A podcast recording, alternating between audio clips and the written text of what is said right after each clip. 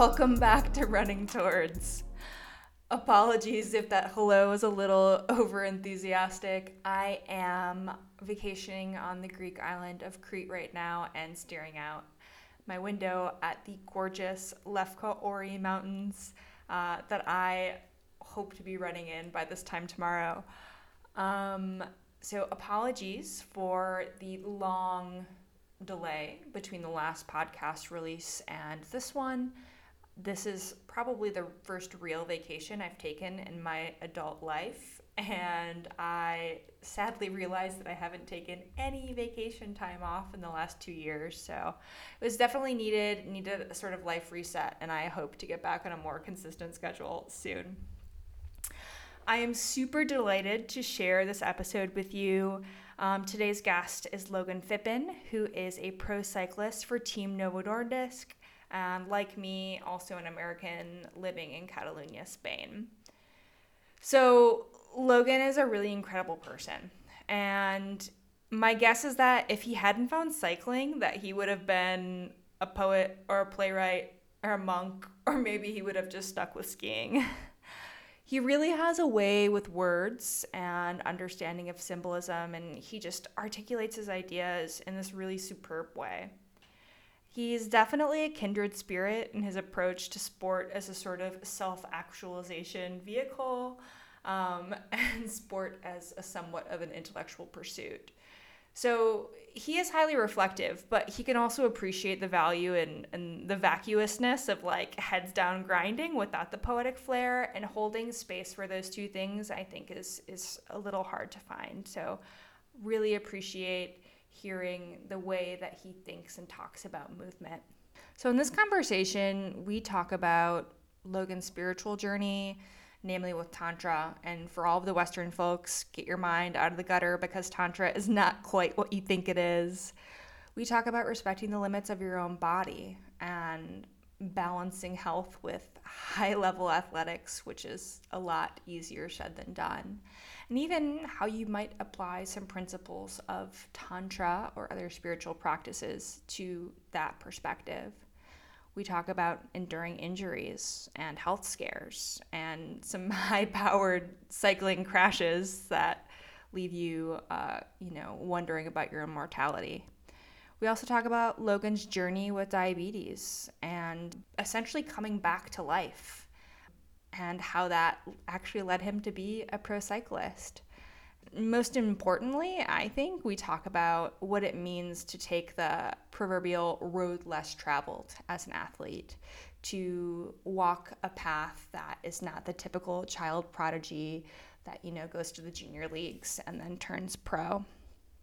In the short time that I've known Logan, we've had several conversations about the role of sport in a full values based life. And in those conversations, his perspective has been profoundly reassuring and even inspirational to me at times, just as a friend. And I really hope that you get that same story, intrigue, insight, and value from this. Please let me know what you think. Find me on Instagram or the podcast, Running Towards Podcast on Instagram reach out to Logan and let him know what you think if this story resonated with you. And again, thank you so much for your time as always, and I hope to see you in the next episode.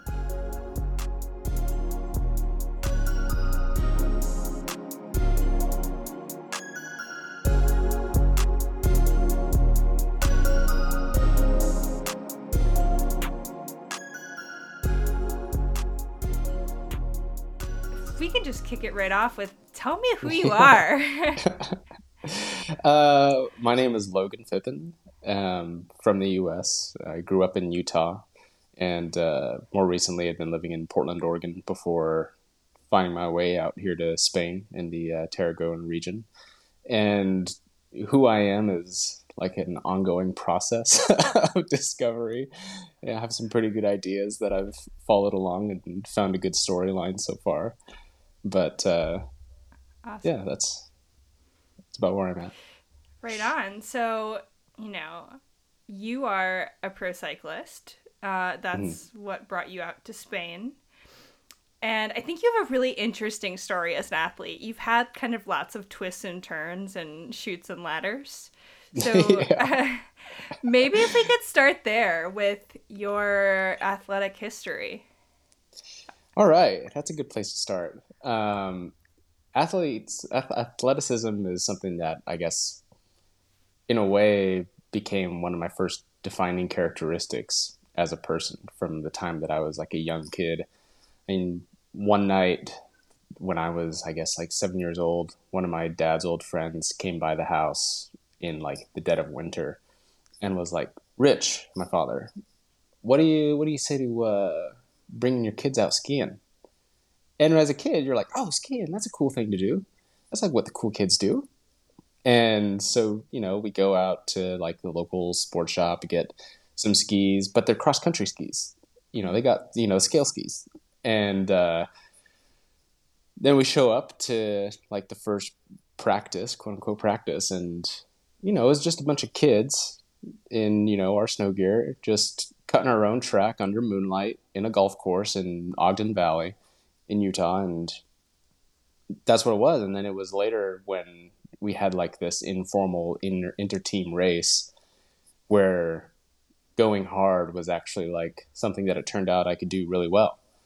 And then from there, it was like, well, there's actually a racing series where you can go and uh, compete and start competing. And so I did that, you know, from the time I was seven, eight years old until I was well off and on because my dad wouldn't let me race if I had bad grades, and I was inca- incapable of getting good grades in junior high. So you know, I had a like a small break when I was 13, 14. Um, but then did it again until I was 19. Was uh, competitive cross country skiing, and that was like for me is just such a beautiful sport and um, then, uh, along with that, you know, you still need something to do in the summertime. And so it was running, running on the trails and um, track, cross country, found my way into swim team. But what really captivated me when I was a boy, I guess around the eight or nine years old age, was cycling. Now, I remember my dad, he had gotten into road cycling and uh, you know found this local team that he was riding with and all his buddies and all they were training. And then you know one july he has on the tour de france on oln and you know i come downstairs to watch the tv with him. And then you just see these guys on tv riding their bikes over these incredible mountainscapes in terrible weather with fans on the sides of the road cheering them on. And it was like, what is this? What is this possibility for a person to like? I'd never seen anything like it. Hmm. And it just entranced me and gave me the cycling bug. And so then all I wanted to do was be a bike racer. And followed that, you know, you know, off and on for I mean until now here I am doing it.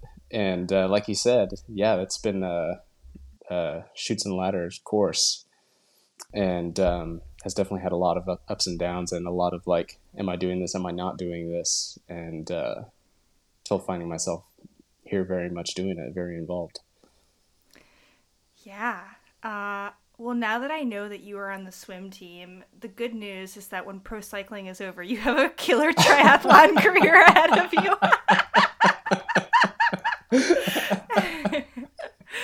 Um, so interesting. So you, you know, were entranced with cycling from a young age. Um, but if I remember the story correctly, your dad wouldn't let you get super into bike racing, and you've actually come to pro cycling in a sort of alternative route. You know, most kids, you know, they start, we know, when they're in the high school. I think it's in the junior leagues. I'm not a cycling person. So I think it's something like that. You'll correct me. And then you kind of progress on through there, through development, and then, you know, on to the final, like, UCI mm-hmm. stage.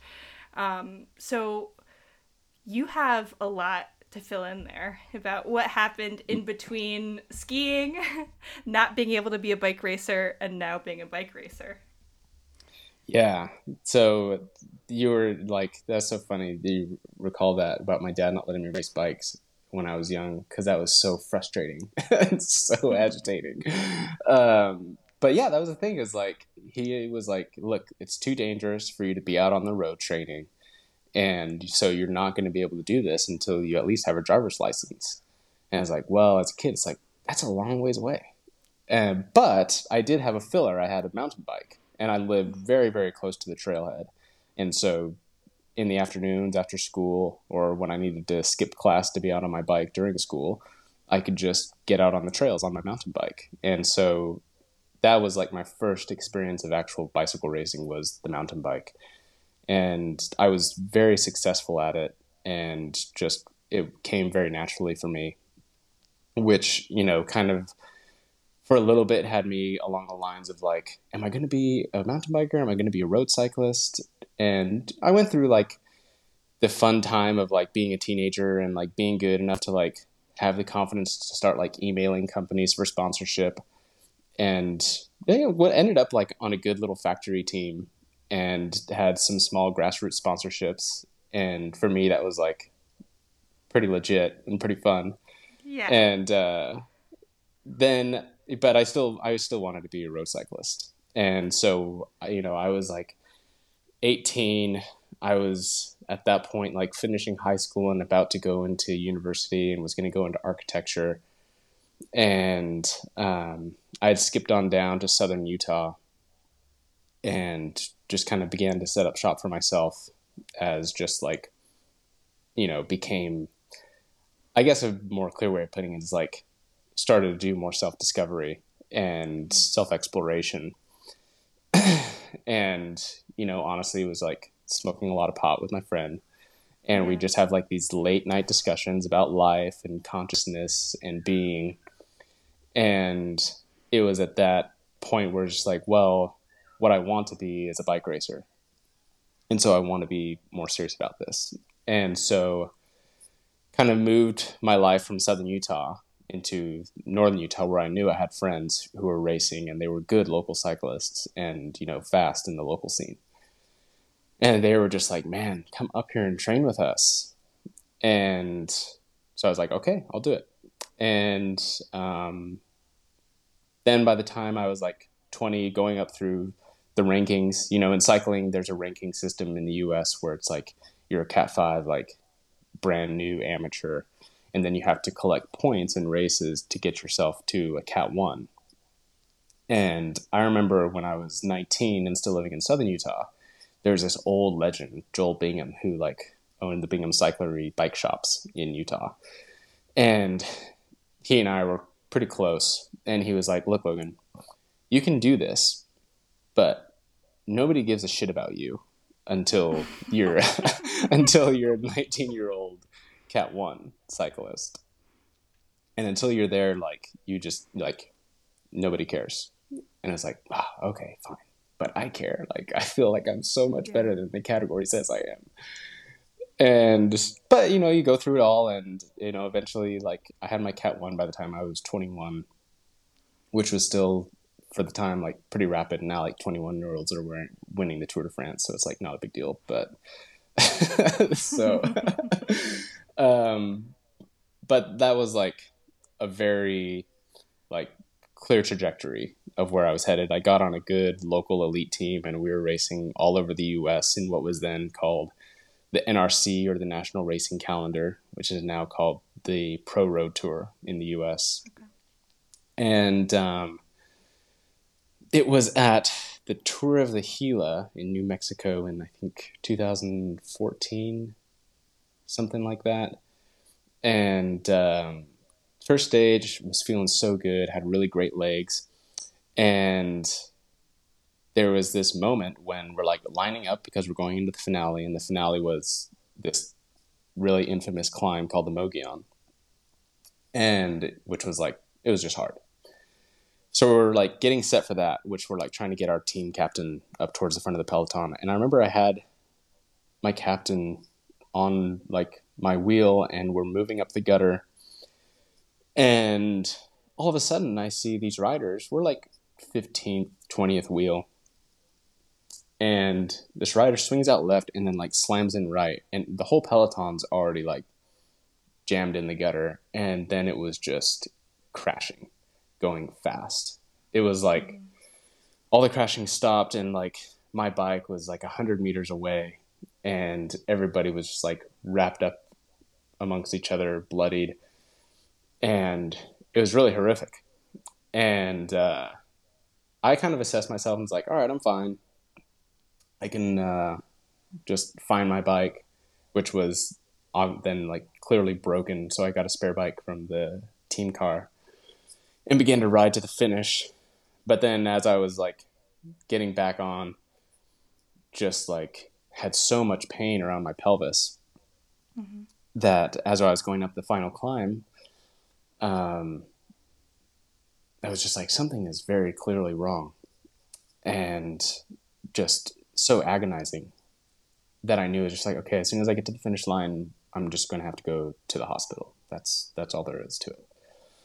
So I get to the finish line, and I like reach on my back and feel that it's just in so much pain. And it was pretty funny. I like reached in my pocket and I could like feel this like warm oozing and I was just like terrified to look at my hand because I was like, oh my god, did I like severely lacerate my back? And I'm and that's like yeah. part of my problem. And I just feel this warm ooze, and I turn and like look at my hand and it's just like, oh, I just smashed all the gels in my jersey pocket. so that was like a little, whew, okay, all right, yeah. we're we're okay so far. Uh, but then you know went to the hospital there in Silver City, New Mexico, and uh, they you know I fractured two vertebrae. Wow. yeah, and um, so that was like immediately like time off the bike, but also uh, around that period of time, I had come across you know yoga, and more specifically like the the tantric route. And um, I had also had like these super strange occurrences around this particular uh, yogi, Paramahansa Yogananda, that were just so strange and um, that you know and the the yoga that he was talking about was everything to do with you know, aligning the chakras and using the uh, latent energy and the spinal column and, you know, that on face level. Um, so this was just like kind of a, a, funny coincidence to now have this injury there. And um, so I was working through those processes and that modality of um, spirituality while also recovering to get back on the bike. And it turned out that like after that period of time, that summer of recovering, I just like stopped racing. I went to like my last race, which was up in Oregon, and was like couldn't finish the race, DNF'd the last stage, and was like, all right, I'm done.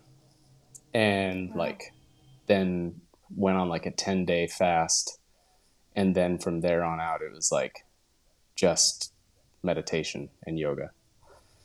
And did that very deeply. And that uh, period really climaxed after going to India and doing a lot of one on one work with a uh, master out there, and then returning to the US. And during that period, like I wasn't riding my bike at all. It was just the yoga. And um, after that period in India, I came back to the US and like my body was just like deteriorating.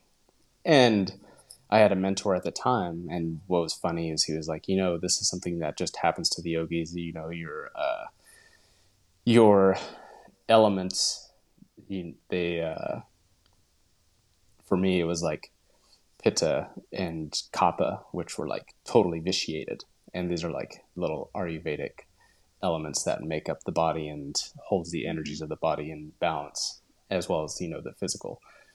And uh, my kapha was just being deteriorated, which the yogis say happens when you do this at such a high intensity is that it'll leave you without any base, which is like you're fat. And for me, I was just like getting so, so, so thin. Mm-hmm. And um, then was just starting to feel really bad and uh, was working in the garden one day and just had a complete emotional breakdown. And when I went back to my mentor to talk about it, we were discussing like just how strange it is to have this body to be embodied. But when you're not paying attention to what's really going on here then there's like a there's something that's not quite right. There's a there's a misconnection. And in the yoga at the real depths of it there's this uh, mythic identity with shiva. But then the only thing left when you're in that mythic identification is to be in love with your Shakti and to be in love with that portion which is actually embodied. And coming down from that high was just like really trying to, for one, like going out into the observable world and being in awe of its splendor and its horrors. Mm-hmm.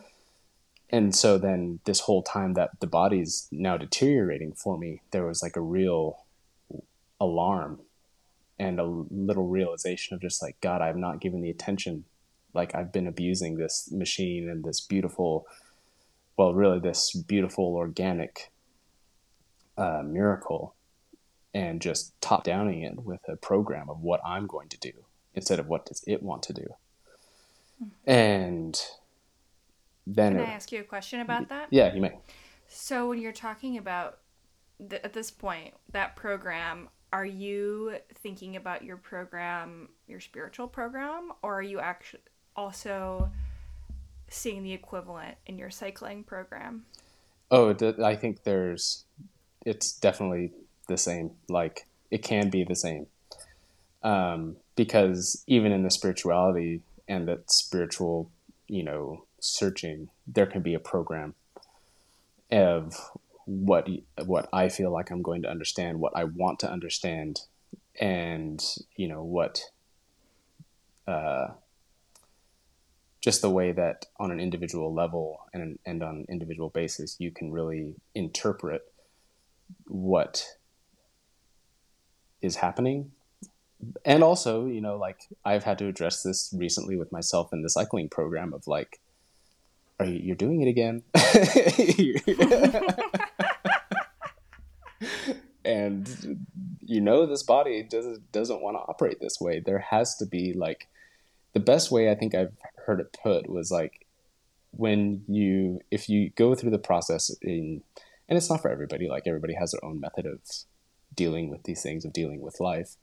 But when you come at it from the way of understanding the program you're on and uh, the nicest way that I've found to alleviate that is to develop a courtship with your body. And that's really like, I think, the one of the bases of the Tantra. And when you're having this, you know, relationship between this uh, principle that they say is masculine, this principle that they say is feminine, the Shiva and Shakti of the thing, and they're lovers and so, how do you, in within your own being, how do you make them lovers? Well, you establish a courtship, and you know you look where the other wants to look. You follow, you lead, and you you play a bit with them, and see where they want to go. And so, in terms of like deconstructing the cycling program, there just has to be times where it's like, what does the body want to do today? I know that I want the body to go hard because that's what's going to be required when I show up to race. But really, what does the body want? How does the body want to experience it? And what energies then can be like excited within that process that can actually, when it comes time to really do the thing in a race, can that be actually a wholesome experience rather than just agonizing torture you're putting yourself through? So, uh, where were you before I interrupted you? You were. um, I was I was at the part where I was mm-hmm. my body was deteriorating. Mm-hmm. And the way that I was internalizing that was that just like real um, remorse for you know not acknowledging this body for really how beautiful it is and the miracle of life that it is. And you know it's like they talk about in different modalities this like uh, this concept of a veil. And if the physical world is this uh, feminine principle that is regarded as sacred and then the consciousness the awareness as the masculine principle is just like you know the one who has to be you know it's like a marriage ceremony where it's like you lift the bridal veil to reveal the mystery and then you can choose to wed that or not and uh, for me, my remorse was like I just been felt like I'd just been trying to rip the veil away too aggressively, mm-hmm. and now the body was actually suffering because of it. Um, what was really going on, in fact, was that I was suffering type one diabetes and didn't know, mm-hmm. and which is still funny enough they call a disorder of the kapha. you know your your your earth element that is a disorder of the earth element. Um, and you know, at that point, with not cycling and you know, kind of on the fringes of sanity from the tantra, the main thing that came up for me then after this diagnosis was like I need to make some very clear agreements with life and how it'll be lived from here on out because everything now is you know is basically a, a life support for as long as I, because the natural lifespan was over. I mean, diabetes kills you if you don't treat it. And so, with that natural lifespan now over, and as long as I'm choosing to be here, set up the clear agreements with how life is going to be lived. And then it became a matter of just getting in touch with my desires.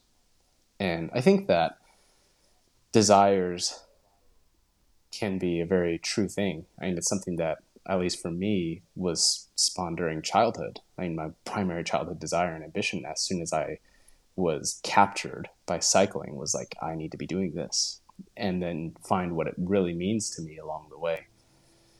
So that was what it was. Was that I need to be cycling, and uh,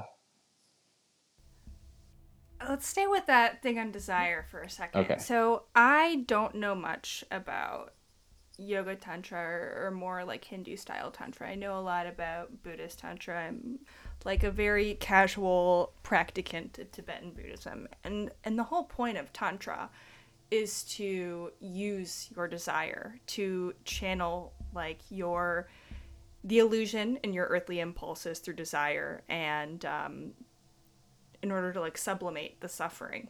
Mm-hmm. And then something else you just said that stuck with me is that you were on the edge of sanity.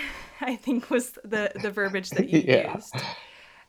And I'm wondering, so in you know Tibetan Buddhism, there is a strict structure of initiation of you know working with a mentor that you know teaches you how to do these uh, meditations because precisely the idea is that they're so intense that they can be dangerous mm-hmm. if you mm-hmm. don't know what you're doing that you can basically lose yourself in merging with these deities or the ideas behind these deities mm-hmm.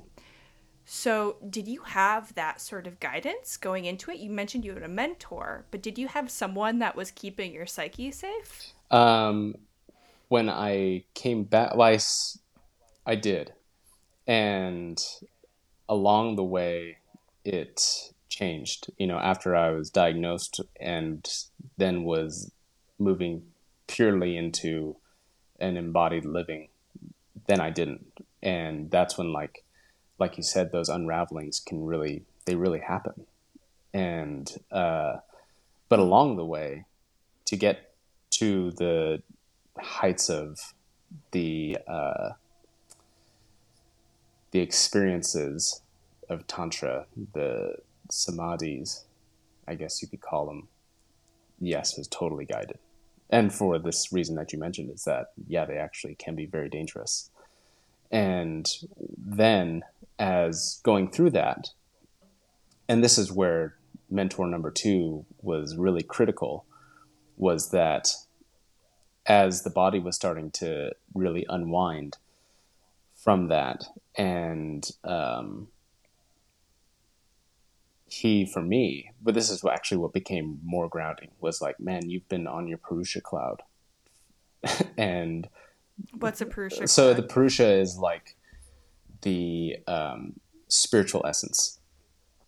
Okay. Um, so in the um, Sankhya system of cosmology that they use over in the east, there's uh, the Purusha and Prakriti. Prakriti is nature, elemental nature.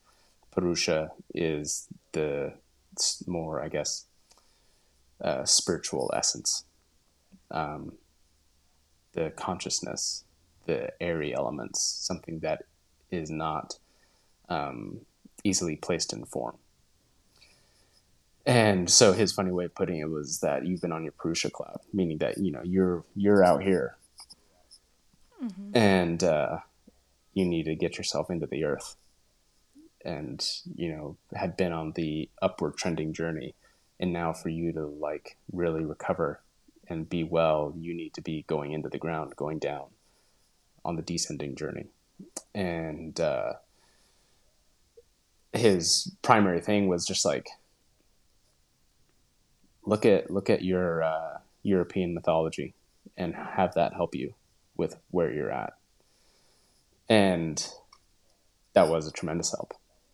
And you know was a definite aid while being on those fringes of insanity which mm-hmm. is kind of interesting because you know like this i guess like we're going off on tangent but it is so interesting because i think it really you know truly is something when you go into these deeper states and meditative states and you spend time there you have realizations and assimilate different understanding understandings and different ways of viewing the world that when you are out of it and you go through the world the way that you see and interpret everyday things becomes so different because things are no longer literal. They're metaphorical and mythological.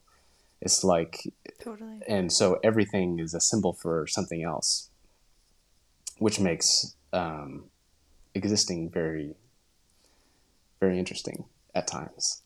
Um, sort of makes poetry out of everything too. Absolutely. I'm a fan of, but for instance, you know, just to continue on this tangent and metaphors, you know, if everything is poetry, it's really hard to train at a high level. like when I get caught up in the poetry, I, I train like shit. yeah, yeah uh, it is really that way, and and that's such a nice way you put it as well. It's it, because life is poetic, and yeah, that is one of those beautiful, beautiful gifts of life. Is that now we also have language in which we can decorate this life that we live, and it, absolutely, um, yeah, those things make uh, it makes life very beautiful and a nice way of addressing things.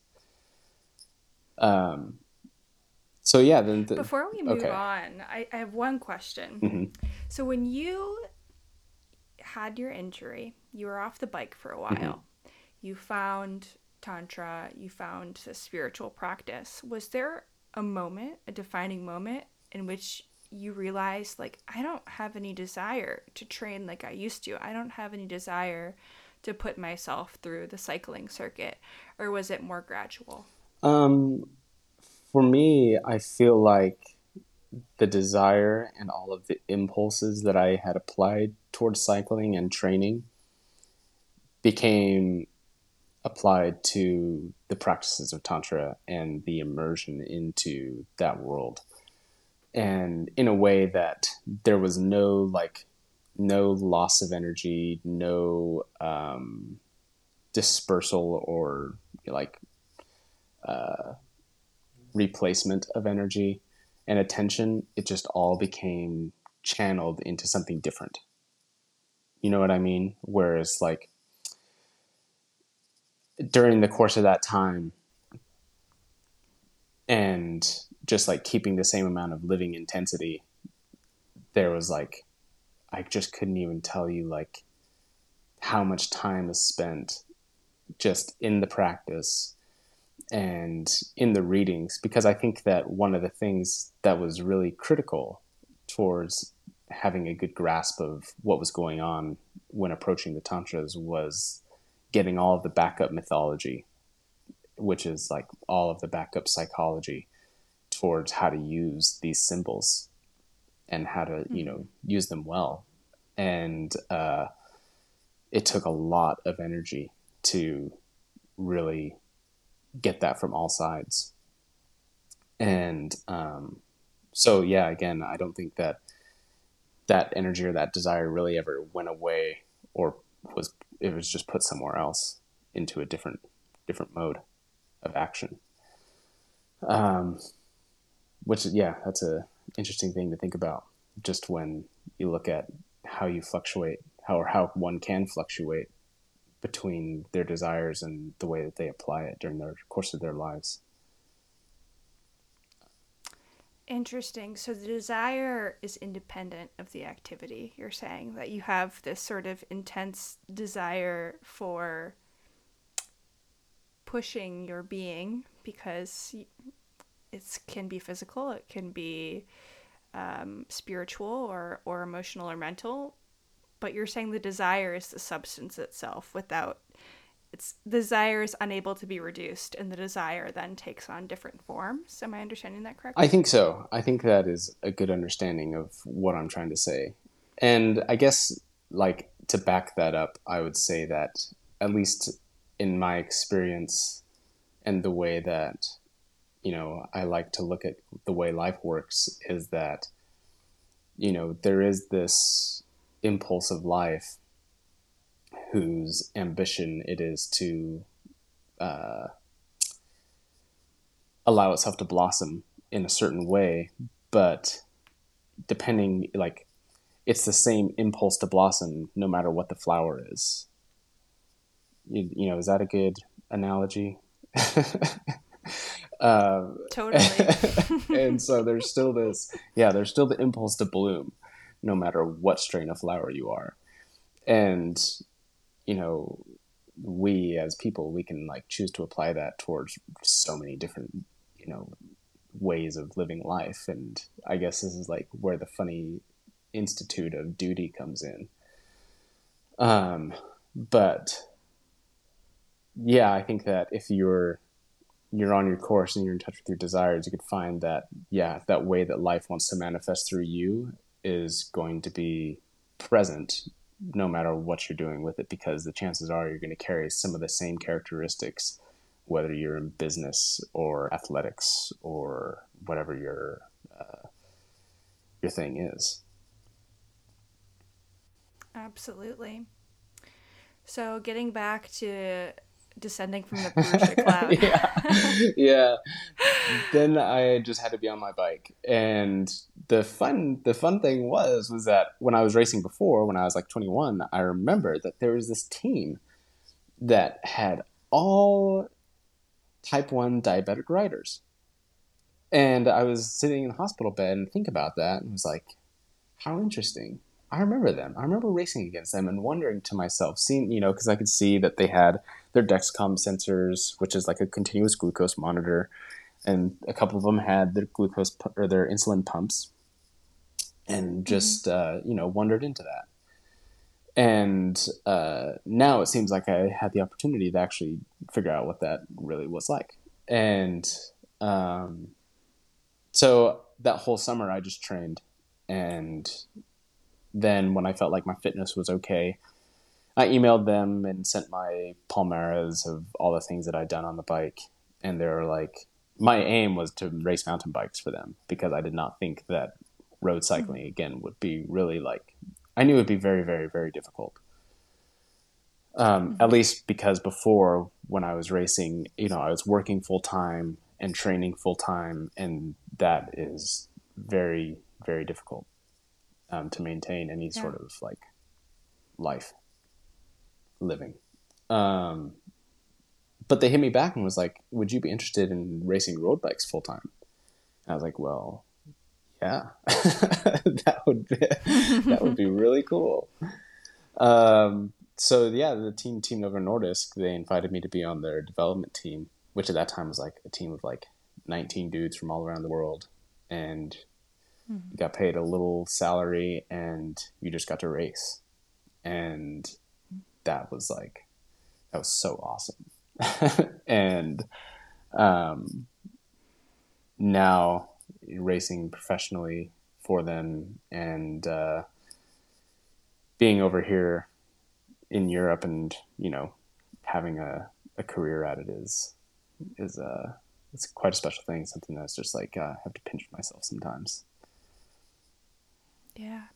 And you're how old are you? oh now? god I'm 29 I'll be 30 next month Okay.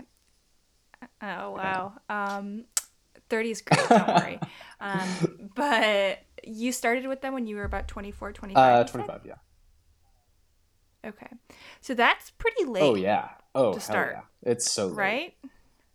like this is yeah And- that's the funny thing where it's like yeah this little journey has been like so up and down and as you said has so many chutes and ladders and but, like when i show up and like i still feel so young like i don't know it's a strange thing whereas like yeah i know i'm getting older for an athlete and at the same time it's like ah i still feel young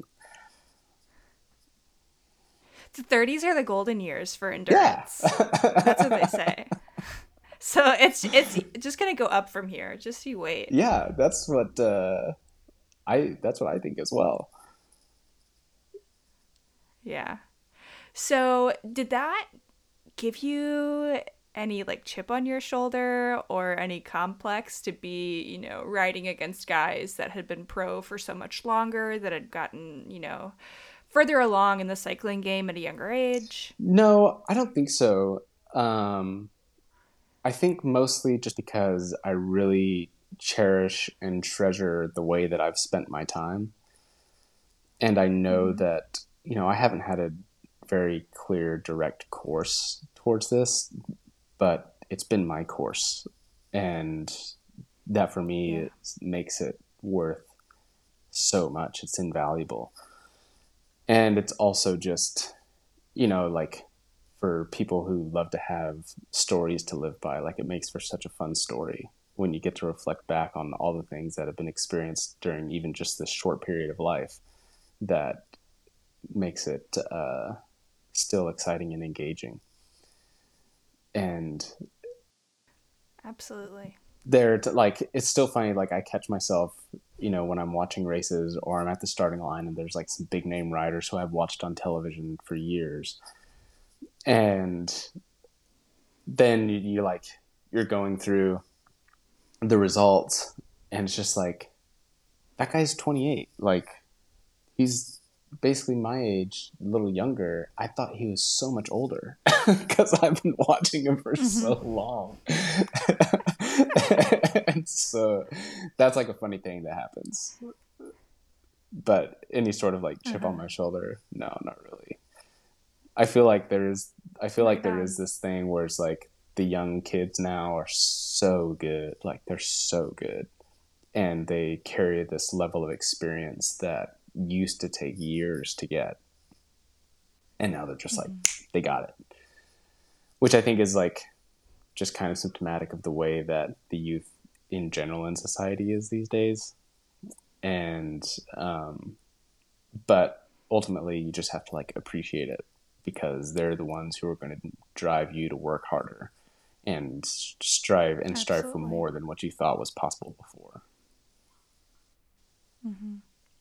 Yeah, I mean the same thing's happening in running for sure. Like it used to be unheard of for kids to go, you know, or not unheard of, but like really special when kids went sub 4 in the mile in high school and now like, you know, you're you're not shit if you're not doing sub 4.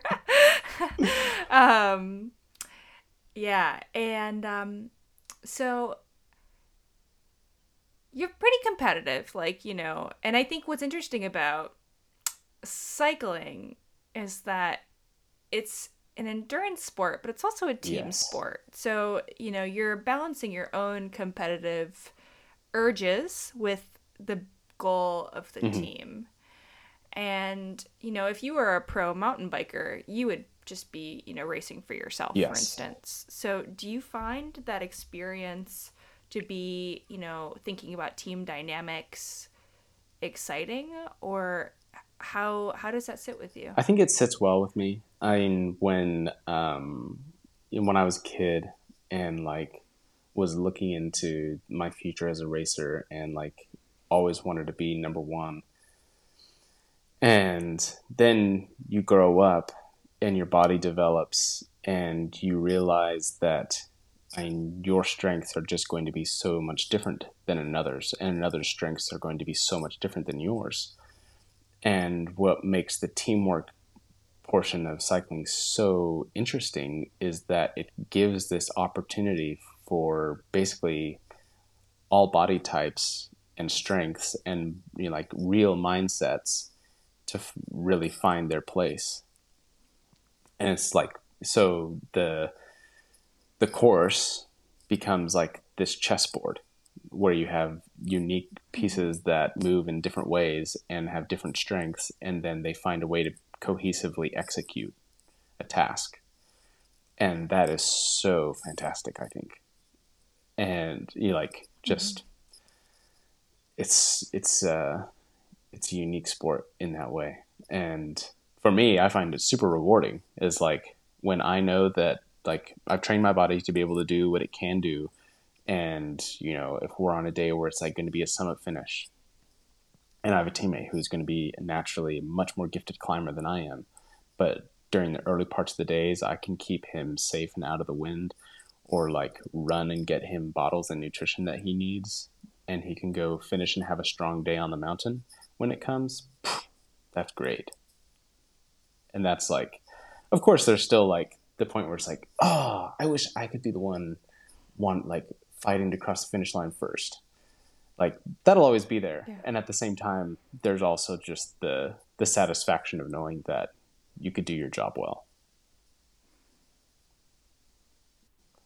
Like right I remember there's last season this race in Belgium and it was the Brussels Cycling Classic. And it's a hard one day classic. And in Belgium, the racing is very technical and full gas. And like we had some riders who like were just like their job is to like be towards the front group for the finish. And my one job was that my director came to me. He's like, Logan, today I don't expect you to finish, but I do expect you to get Roba to the base of the Muur van Geraardsbergen in the first position at the front of the group. And then you're like, like I know this climb, I know Geraardsbergen because I've been watching it in races since I was a kid. You know, I've never ridden up it, mm-hmm. but I've seen it on the television. And I know it's just like a legendary climb. It's like a mythical place and so that was just like my one job and so the whole day is just like struggling struggling struggling because it's fast technical and like making sure i know where roba is at all times and then uh, we're getting like 20 kilometers out from Geraardsberg and start talking to Roba. It's like, all right, when we get like 10K out to 5K out, we're going to start moving up. And it was like, okay, that's the plan. Before you know it, it's like 10K to go before you get to the base of this climb. And now Geraardsbergen's interesting because it's a very hard cobbled climb, but the lead into it mm-hmm. is a descent, which means that it, like it's going to be much faster than like going into like a normal climb where it's like flat or gradually uphill to get to the actual base. It's like full on full gas to this descent, and you got to be in the first position as you're into the, going into this descent. And uh, so then, like the directors on the radio. It's like, guys, you have to be there now. Like, get there now. Sprint. I don't care. Just get there. And it's just like, oh.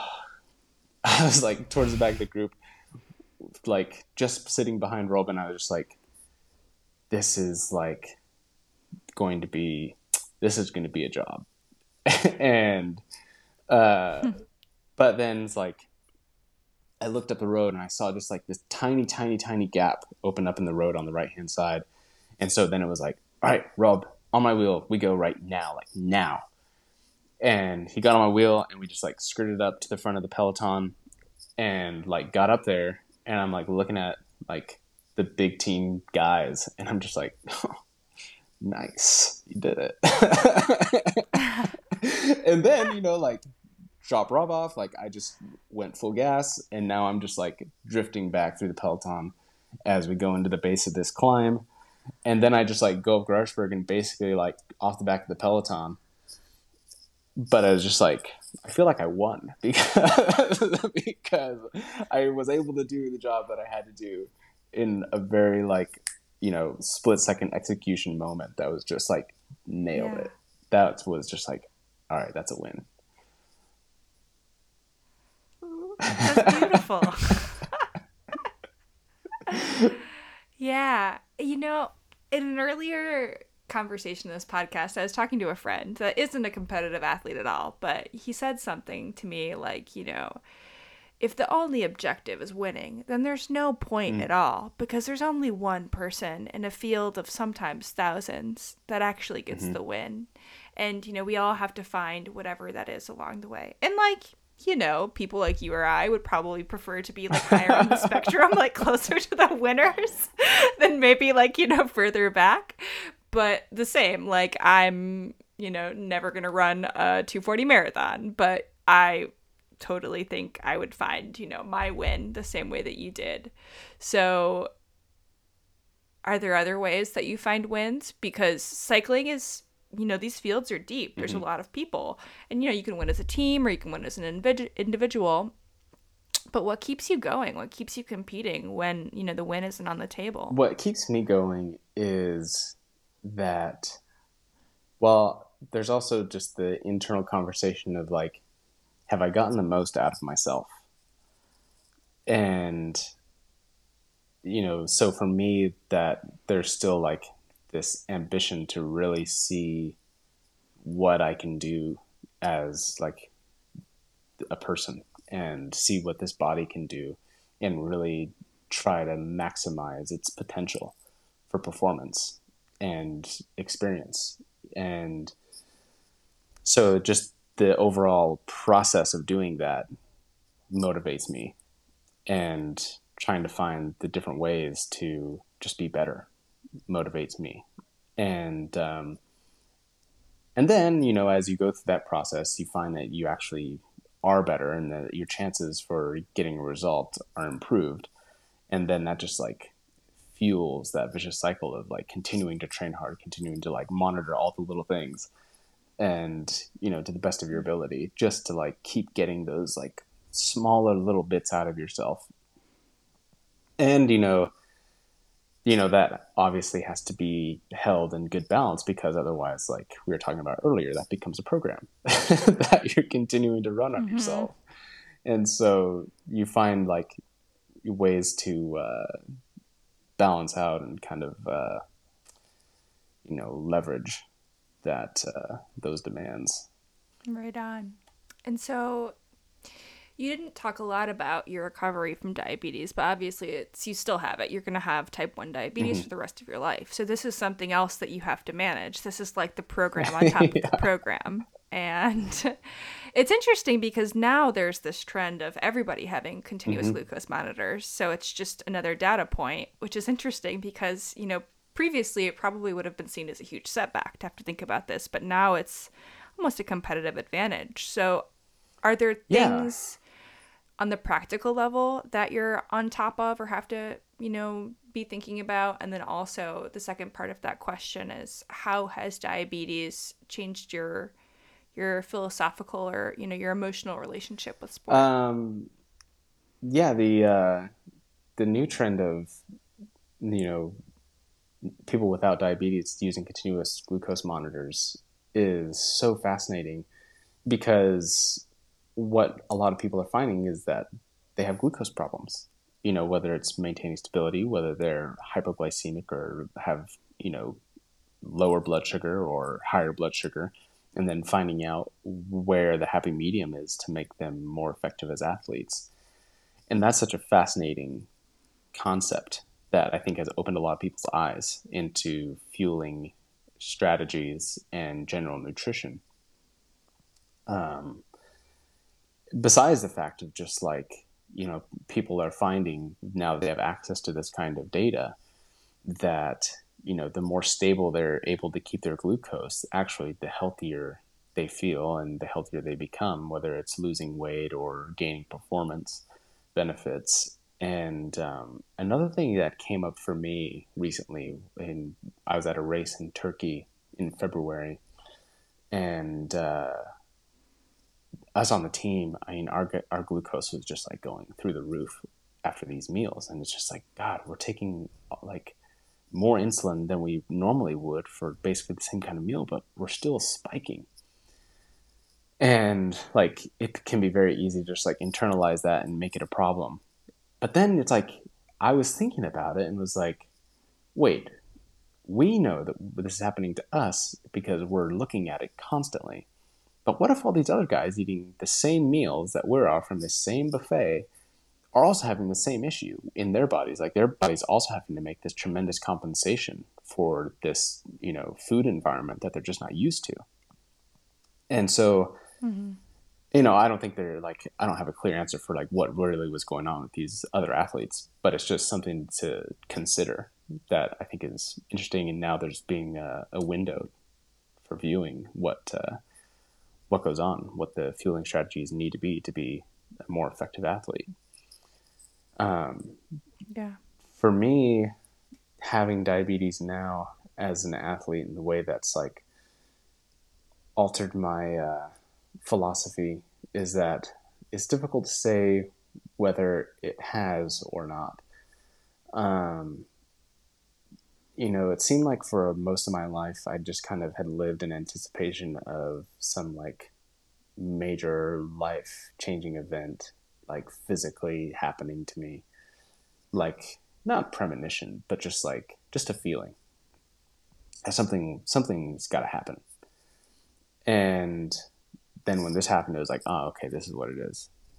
And then when I was transitioning back into being like a full time athlete, um, my mindset was that I want to be a better, more powerful athlete than I was before I had diabetes, just to show to myself that I'm not hindered or held back because of the condition. And uh, yeah, I can very clearly say that I am a more powerful and more, uh, I guess, well rounded athlete um, and a pretty balanced one and uh, more effective than I've ever been on a bicycle. That's awesome. yeah, it's uh, yeah, it's fun. It's a fun one. So, granted, I don't want to uh, wish you a, a short career, um, but I'm wondering. so qualify that before I ask this question. You know, at some point, you're not going to be a pro cyclist anymore. At some point, you're not going to be a full time athlete, and hopefully, that's much later rather than sooner. But what do you see your relationship with sport being at that point? Maybe it's triathlons, like I said. you know, I always I always joke, and you know, maybe some of your listener, listeners will be very unhappy, but uh, I always say that I don't want to be a triathlete. I want to be a duathlete. um, but I guess um, for me in sport after I don't know. It's one of those things where I feel like, and maybe you've experienced this yourself, is that even in the off seasons, you know, when you're taking your break from your activities and your trainings and you like just let yourself relax for a little while. But then like after a few days or maybe a week, you start to go a little crazy. You get a little antsy. You, you know, you stop seeing the same person in the mirror. You notice all the little changes in your body. And it's just like, ooh, I need to be training hard again and like get back into it. Yeah. And so there's like that little bit of downtime just becomes like a, a whole other thing. So it's difficult having just been, I guess, uh, athletically oriented for so long that uh, like just stopping full on is like very strange to, uh, I guess, grasp. But maybe you know I'll stop and like just go down another trip like I did with the tantra or something, and just like find find some other intensity to devote myself towards. Yeah, totally. It's really hard for me personally to imagine a life without sport. I'm not a full time athlete. Um, but it's always really interesting to me when I do hear professional athletes say, you know, at some point when I'm not winning, I'm not interested in doing this anymore. And I just wholeheartedly couldn't, can't relate to that. And I'm not sure that I could relate to that even if I were a pro. Mm-hmm. Um, I feel like every, your whole being um, gets accustomed to sport. It's not just your body, it's, you know, your mind, it's your temperament, it's your social mm-hmm. relations. Mm-hmm um, the way you experience the world. Um, yeah. yeah. that's so true. That is like, uh, I guess, uh, like what you're saying. It becomes so much more integral to who you are as a whole person than just your place across the finish line. That having a life without it is just, yeah, kind of, that's outside the scope. Absolutely. So, you moved to Europe mm-hmm. to pursue this dream. You know, you're originally from the U.S. Um, you know, we're both in Catalonia, Spain here, and I'm curious to hear about you know what your experience has been like integrating. Um, also, notably, you live in Tarragona, which is another city that is not the worldwide cycling capital of Girona, um, which I find to be an interesting decision, uh, being in Catalonia. Um, but you know, is do you see yourself in Europe afterwards? You know, what has your experience been like here? Um, why Tarragona? the uh, I first like, yeah, I always wanted to live in Europe since I was a little kid. I just my identity never held itself to living in the U.S. Um, I don't know why, and you know, especially like on the deeper philosophical, spiritual things where it's like myself being part Native American, like I just don't have a strong connection to that territory. Um, so being out here is just tremendously fun and liberating. And uh, maybe it's like a little bit of a flying boy syndrome where it's just like, oh yeah, this is nice because this I don't have like any any sort of deep ancestral ties to here at the moment. Um, but yeah, then Tarragona, as opposed to Girona, is just that I also didn't want to be like seeing cyclists all the goddamn time. like I got like I love you guys. I think you're great, and also I need to just be able to have you know the my bubble of life outside of that world, and um, there are times where I look back and it's like, ooh, well, maybe I could have actually had like some really good training partners and like find a good training group if I lived closer to like more professional cyclists. But ultimately, is like I moved here to Tarragona because I do have a teammate very close by, is like two kilometers away. And um, he was just like, man, guys go to Girona, but for year round, it's way better here, way better weather.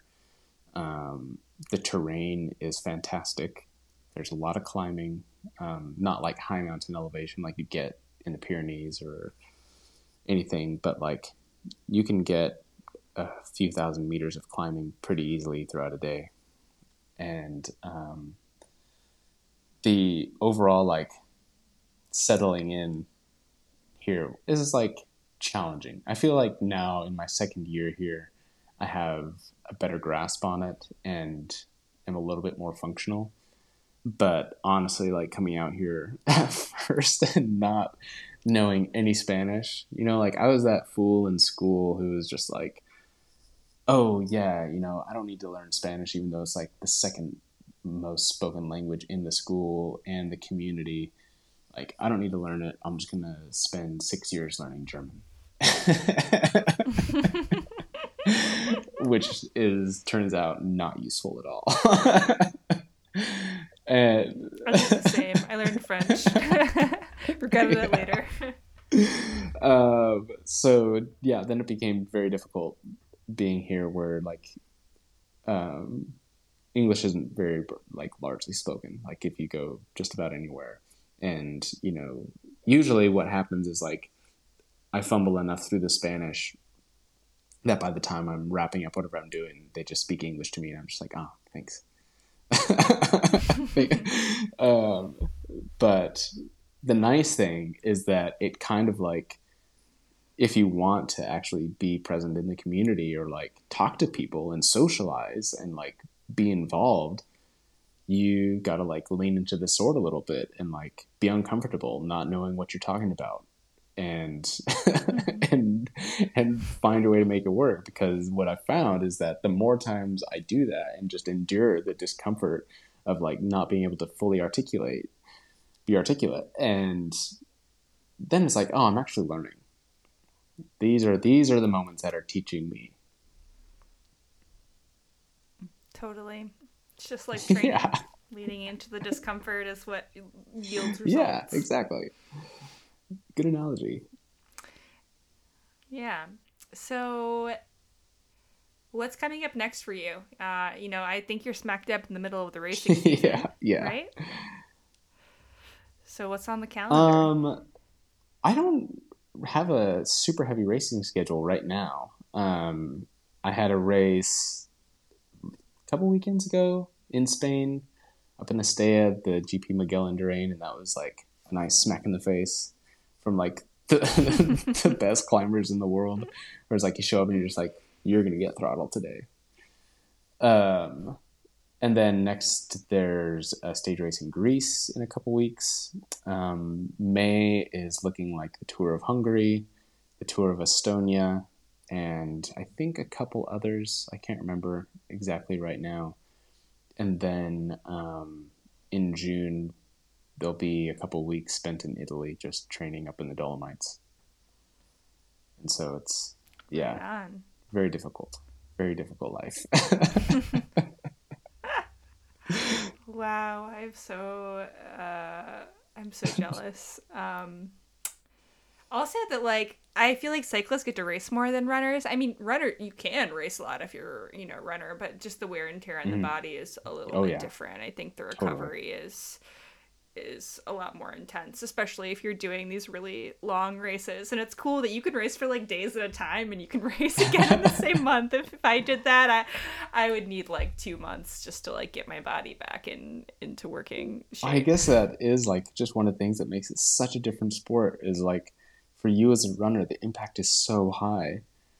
And there's so many little adaptations the body needs to make to be able to handle that even just I guess for one day Whereas for us is like, you know, we're still floating boys because we have no impact whatsoever. Like we're never actually in contact with the ground unless we're crashing.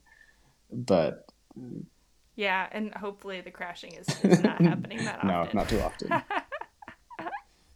T- touch wood. Right on. Well, uh, so we're coming up to you know the hour mark, and I think you know, the, the question that I ask people at the end of this podcast is, you know, what are you running towards? Keeping in mind, you know, what I said to, you know, kick us off is is sport is an expression, it's a vehicle of something mm-hmm. else. And I think you really embody that, which is one of the reasons I was so excited to bring you on the podcast. And I've been, you know, texting you incessantly to try to make this happen. And we finally did it. Um, so, yeah, what are you running towards, Logan? I am running towards finding the best version of who I can be. And that is uh, an ongoing process and something which is always yielding little discoveries and little um, revelations, realizations along the way. And uh, it's just a, uh, a nice little journey to be on and one that I enjoy finding myself on. And so I run towards that experience. Very well said. Uh, do you have any other final thoughts to add? Anything that you'd like to say to the world or the small world of listeners of this podcast? yeah, I think that when, you know, you have your ambit and uh, your ambitions, not to be shy, not to be shy of them, and to not be afraid, and to really grab them and see what you can do, see what you can make possible for yourself and for the world and uh, let yourself bloom accordingly. Very beautifully said. Um, thank you so much for taking the time. Thank you. Uh, I'm glad we found a time to make it happen. I know. Uh, it would have probably been nicer to do it in person, but then also I thought, like, I don't know if I have the technical capacity to like set up an in-person recording. like I, I'm like playing, you know, dress up at this podcast hosting. um, but it was so good to see you and sometime i'm sure we'll cross paths and you know i don't know you, the sport thing is hard to overlap but we'll go for a coffee yes. or something yeah that sounds good that sounds good. Super. Well have a great weekend and yeah uh, you too. enjoy easter weekend. training. Oh yeah that's right. I forgot about that. Been watching all the tourists funnel in and be like oh it must be Easter week. Oh yeah, on my run today, I I went from my apartment towards Park Güell, which is like you know the, the major tourist attraction, in, the major tourist attraction in Barcelona, and I it's like the only day of the week that I go for a road run on Fridays, mm-hmm. and it was horrendous. And I was like, I'm leaving Barcelona. I don't want to live here anymore. There are too many people. so yeah, you're right. It's probably because of Easter weekend. yes, yes, totally. Super. Well, thank you so much, Logan. And thank you, uh, This was a lot of fun. We'll catch up soon. Yes, yeah. hope so. Ciao.